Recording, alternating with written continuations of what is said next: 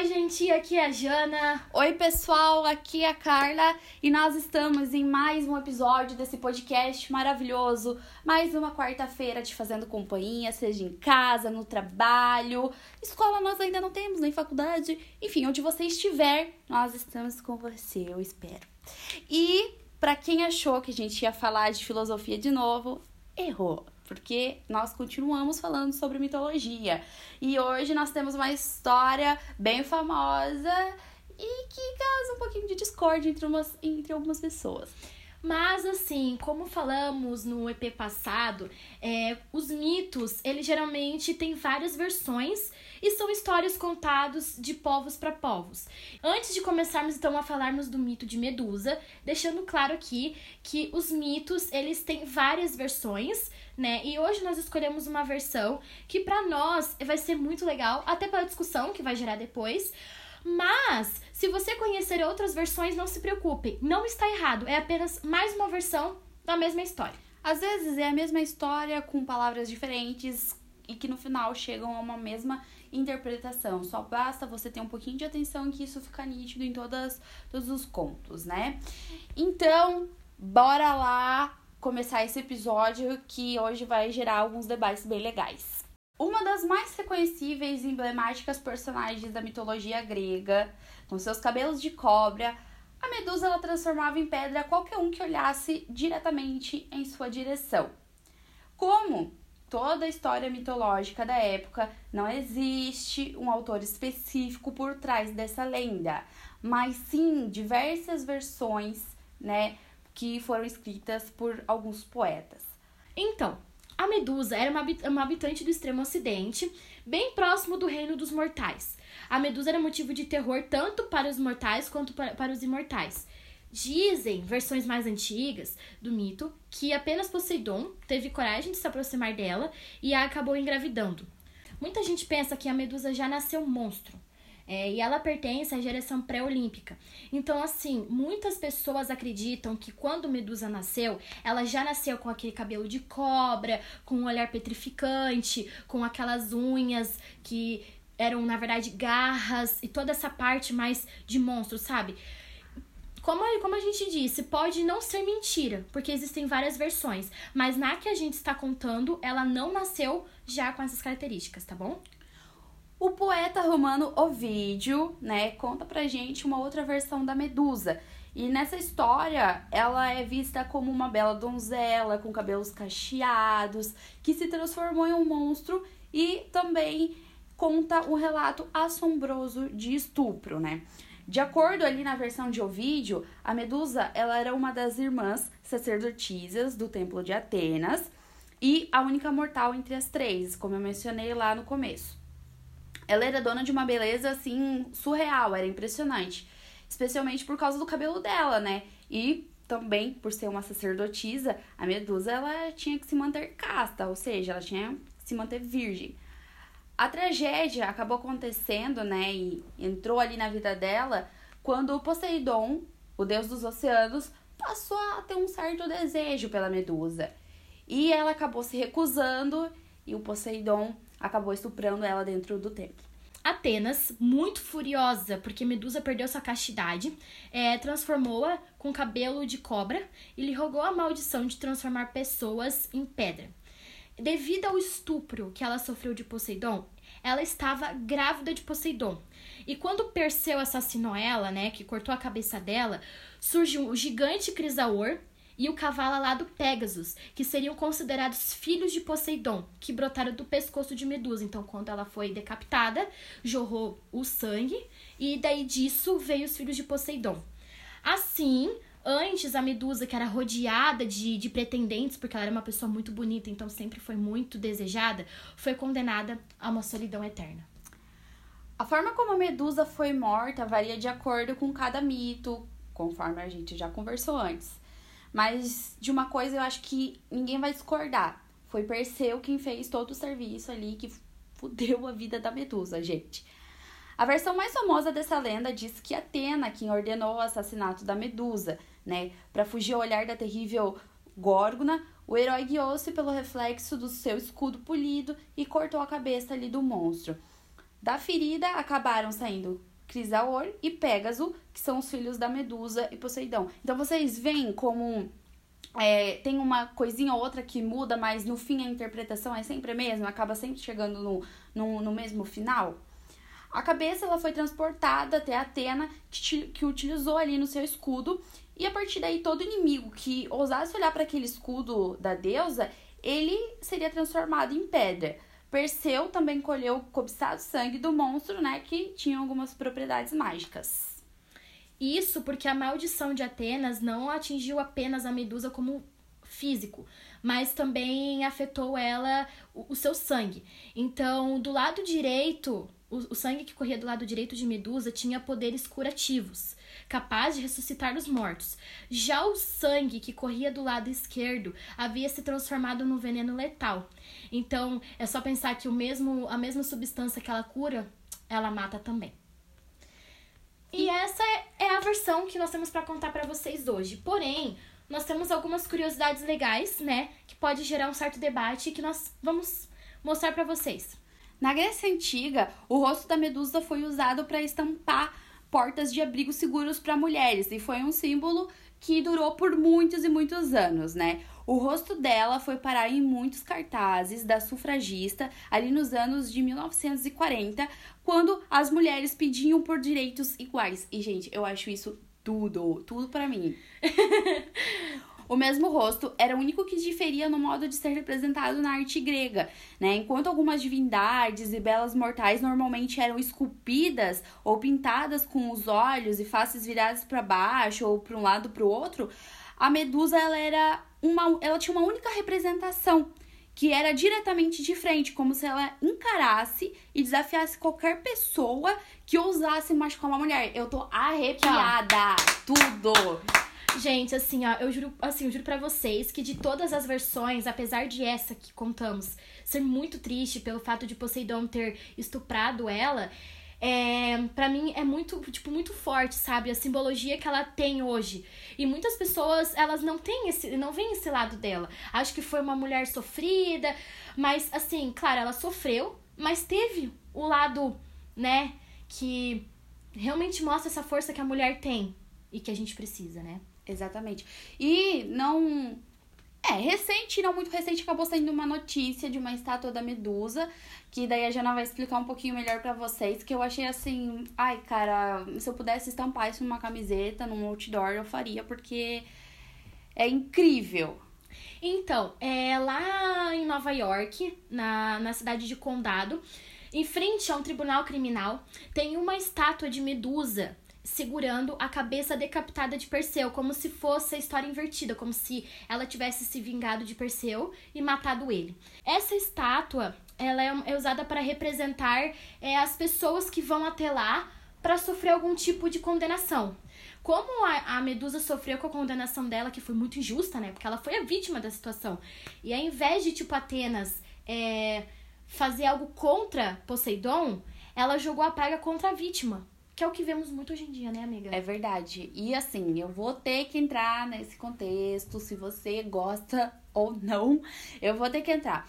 Porque hoje em dia tem muitas mulheres que se calam diante de algum abuso, não falam e sofrem caladas por muito tempo. E o, o cara lá, né, o, o culpado, o cara que pratica os abusos, enfim ele sempre sai como o fodão, ele acha que tá tudo bem o que ele fez e vai fazer isso com outras mulheres. Gente, nunca achem que um abusador, ele fez com uma ele não vai fazer com outra. É, é algo que, assim, por favor, eu queria que alguém me explicasse o que passa na cabeça dessa gente. Tanto que na, na mitologia, se vocês lerem algumas histórias de outras, de outros mitos, né, de outras mulheres da mitologia, Poseidon também já tinha, tipo, tentado alguma investida contra outras mulheres. Então a história relata isso. Se vocês pegarem é, histórias de outras mulheres, vocês vão ver que não foi só a Medusa ao qual ele tentou é, se aproximar dessa forma. Só que infelizmente a Medusa, né, dentre todas essas outras que sofreram essas investidas, infelizmente teve uma morte injusta e foi acusada. E a gente pede para vocês, mulheres, se vocês estão sofrendo qualquer tipo de abuso, denunciem, não fiquem caladas, porque hoje a gente ganhou um espaço bem grande na sociedade, a gente tem uma voz ativa e você não tá sozinha. Por favor, denunciem se vocês estiverem passando por qualquer situação desse tipo, seja uma violência sexual, seja uma violência verbal, física, enfim, independente da violência, denunciem, conversem, se abram, que vocês vão ser acolhidas. Não pensem que esses abusadores têm voz, têm força, porque eles não têm, eles são sujos e eles merecem pagar pelos crimes que eles estão fazendo. E Medusa, assim, ó, pra quem não conhece a história, realmente acha que ela é um monstro, né? Mas assim, ninguém tenta procurar a história dela realmente se ela sempre foi um monstro, o que, que aconteceu para ela ter ficado desse jeito. E se pararmos para analisar a situação atual, é assim que acontece. Geralmente, quando uma mulher sofre algum tipo de abuso, sempre vem aquela pergunta: Ah, mas ela tava usando que tipo de roupa? Mas será que ela se ensinou pro cara? Então, são esses tipos de perguntas que remetem à história de Medusa. Pra gente parar de acusar a vítima e passar a mão na cabeça do abusador. A gente tem que conversar disso. Porque apesar de ser algo que hoje em dia é muito falado, ainda assim é algo que acontece repetidamente. E outra coisa que me chamou bastante atenção nessa versão é a questão da rivalidade feminina. Porque Sim. eu acho que a Atenas, assim, ela não suportou. Porque, cara, a Medusa era. Ela é era considerada muito mais bonita, né, que Atenas, algumas vezes. Então eu acho que tem aquela coisa da inveja, daquela rivalidade desnecessária. E eu acho que para mim, é, o, o que aconteceu ali, né, essa manipulação toda para correr esse, esse abuso, foi um gatilho para ela. Já tava puta, vamos fuder agora de vez, vamos, vamos se vingar, vamos acabar com ela. E agora partindo para um outro lado, que é referente a essa notícia, muita gente acaba sendo acusado injustamente, isso não é de hoje, mas parece que ultimamente todos os crimes e, e, gente, tá tendo, eu não sei o que tá acontecendo com a justiça, assim, que eles estão pegando alguém para Cristo e acabam deixando a, os verdadeiros culpados de fora. Principalmente aqui no Brasil, que a nossa lei é muito falha. Então, as pessoas que realmente precisam de ajuda são as que mais sofrem. Que geralmente são as que são condenadas. Eu acho a nossa justiça brasileira muito falha, sabe, gente? Muito falta muita coisa ainda para chegarmos a um parâmetro que digamos assim, não, agora realmente é uma justiça justa. Exatamente. Assim, já dando um spoiler para eles, a gente vai ter uma temporada inteirinha sobre true crime. Então, tem muitas histórias que vocês vão ver que vai ter gente sendo acusada injustamente, teve gente que acabou sendo presa, eles descobriram quem era o verdadeiro culpado. E vocês acham que o verdadeiro culpado foi preso? Não foi, galera. Ele ficou solto, livre para continuar cometendo crimes e o, o, a pessoa que foi acusada injustamente ficou presa.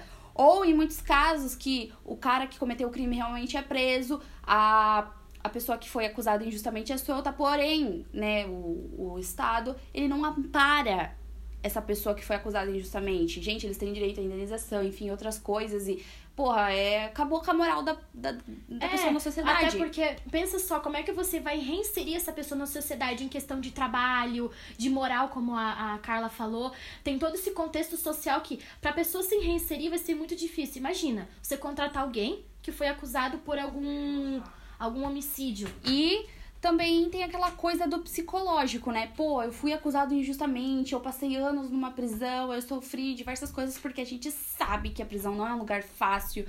Então passou por diversas coisas, para fazer violência ou sei lá, e volta para uma sociedade e o Estado não dá um amparo que devia dar. Então, isso é uma situação bem complicada, bem complexa. Então é isso, pessoal. Espero que vocês tenham gostado. Hoje trouxemos uma história mitológica que, claro, já faz anos e muitos anos que ela é contada e que até hoje em dia serve de ensinamento para nós, né? Eu acho que no contexto que a gente tá hoje, que a nossa sociedade tá hoje, ela cabe perfeitamente, ela entrou na hora certa, que é o momento que nós mulheres é, estão sendo uma voz mais ativa, a gente não tá mais ficando calada, a gente tá vendo que tá tendo esse apoio e que aos poucos a gente vai acabar com essa coisa de uma mulher julgar outra e aí a gente vai passar a se ajudar e não só mulheres ajudarem mulheres, mas enfim, todos ajudarem uma mulher que passou por um abuso, uma violência ou qualquer outra coisa, gente. E quando e assim, até serve para nós assim como um alerta, né? Quando a gente vê algum tipo de injustiça sendo praticada, independente se é mulher, se é homem,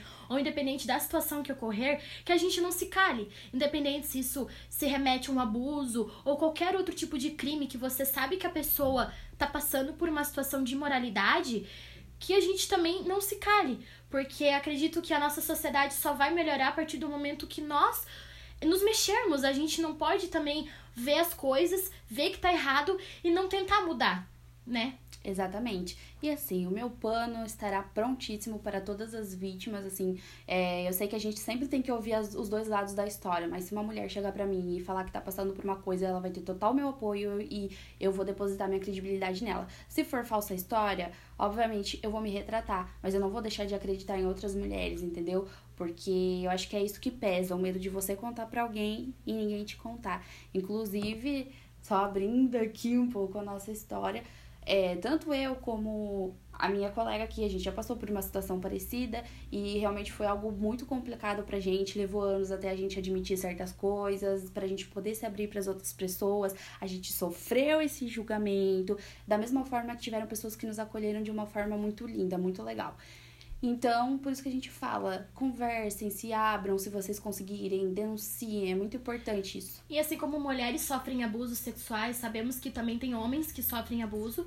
Então, fica o alerta, né, gente? E outra, assim, ó, eu acho que a nossa geração atual anda muito conectada. Então, vamos procurar nos informar melhor sobre o nosso judiciário, sobre nossas leis, para que a gente também não fique tão tapado e fique falando certas coisas na internet que não tem noção. Usem Sim. a internet a favor de vocês. Então comecem a pesquisar coisas que realmente sejam. É, assim, que tragam para vocês com conhecimento. Porque eu tenho certeza que isso só agrega para vocês. Então, vamos estudar mais sobre o nosso país, nossas leis, porque pode ter certeza que um dia a gente vai precisar disso. Exatamente, eu acho que tu colocou muito bem também a questão dos homens, né? Não vamos calar a voz dos homens aqui, tem muito homem que sofre. Eu acho que abuso sexual nem tanto, mas abuso psicológico em algumas relações, eu acho. Sim. Olha, nós temos acompanhado a cigarra aqui, gente, então Olá, eu peço desculpa, mas a gente já tá nos finalmente também. É, os homens também sofrem. Então, homens, né, dando espaço para vocês aqui, também denunciem. E é isso aí, galera. Esse foi mais um episódio. A gente espera muito, muito mesmo que vocês tenham gostado, né? E é isso. Nos sigam nas nossas redes sociais, acompanhem nosso trabalho lá, que a gente traz alguns outros conteúdos bem legais para vocês: série, mitologia grega, história, filosofia. De tu, tem um de tudo lá para todo mundo, para todos os públicos. E também ativem as notificações nas nossas plataformas onde você escuta esse podcast, que ajuda bastante a gente. E é isso aí, pessoal. E nunca se esqueçam de sempre perguntar o porquê. Fala galerinha do mal, tudo bem com vocês? Acharam que o EP tinha acabado? Pois bem, podemos perceber que não, né, Carla? Porque você tá aqui falando. Galera, nós temos um bônus nesse EP super especial, super necessário, assim, super queria.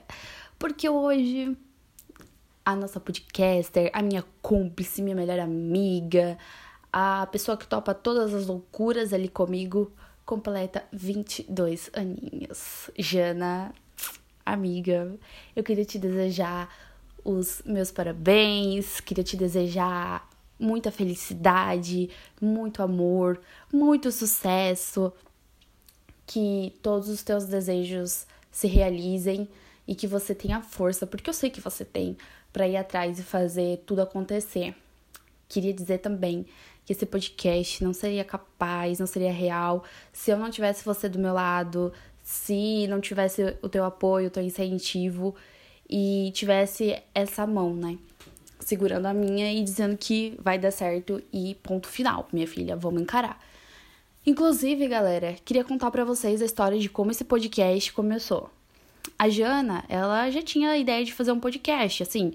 Ela nunca soltou um tema, mas ela queria muito ter um podcast. E ela diversas vezes chegou para mim no WhatsApp e falou: "Amiga, queria fazer um podcast, não sei o quê". Só que aí você capita meio que a pessoa tá querendo te dizer alguma coisa, porém você se finge de Katia cega. Aí passou alguns meses, eu amadureci a ideia e cheguei para ela e falei: "Amiga, bora fazer esse podcast". Aí ela falou: "Cara, vamos, quero muito sabe? O surto, né? Tudo que, tudo que queria. E aí a gente ficou, cara, sobre o que, que a gente vai fazer, esse podcast, o que, que a gente vai falar, como que vai funcionar. E, cara, a nossa amizade é basicamente falar de coisas mega aleatórias até coisas mega complexas, e isso é desde os primórdios lá, né? Desde o limbo, né, amiga? Você se lembra? A gente já era assim.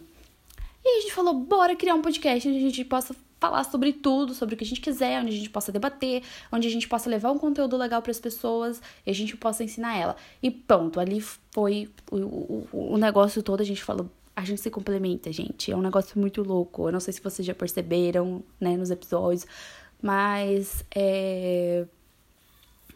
O Tico e o Teco, né? Patati patatá, assim, um sem outro não, não faz sentido.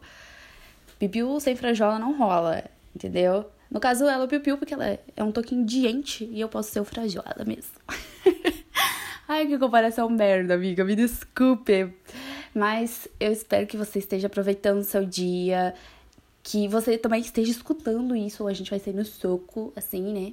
E Galera, é... só queria dizer que ela é uma pessoa, assim, mega especial para mim. E eu espero que ela se torne uma pessoa mega especial para vocês. O que é super fácil disso acontecer, tá? E. Enfim, amiga, eu queria dizer que eu amo muito você, né? Declaração em modo público aqui. eu amo muito você, você sabe disso. E bora lá, que esse ano é nosso, a gente já falou isso, esse ano é seu. E vai dar tudo certo. Então, aproveita muito teu dia aí de novo e amo você. Beijo, galera. Beijo, Jana. Até o próximo episódio. Tchau, tchau.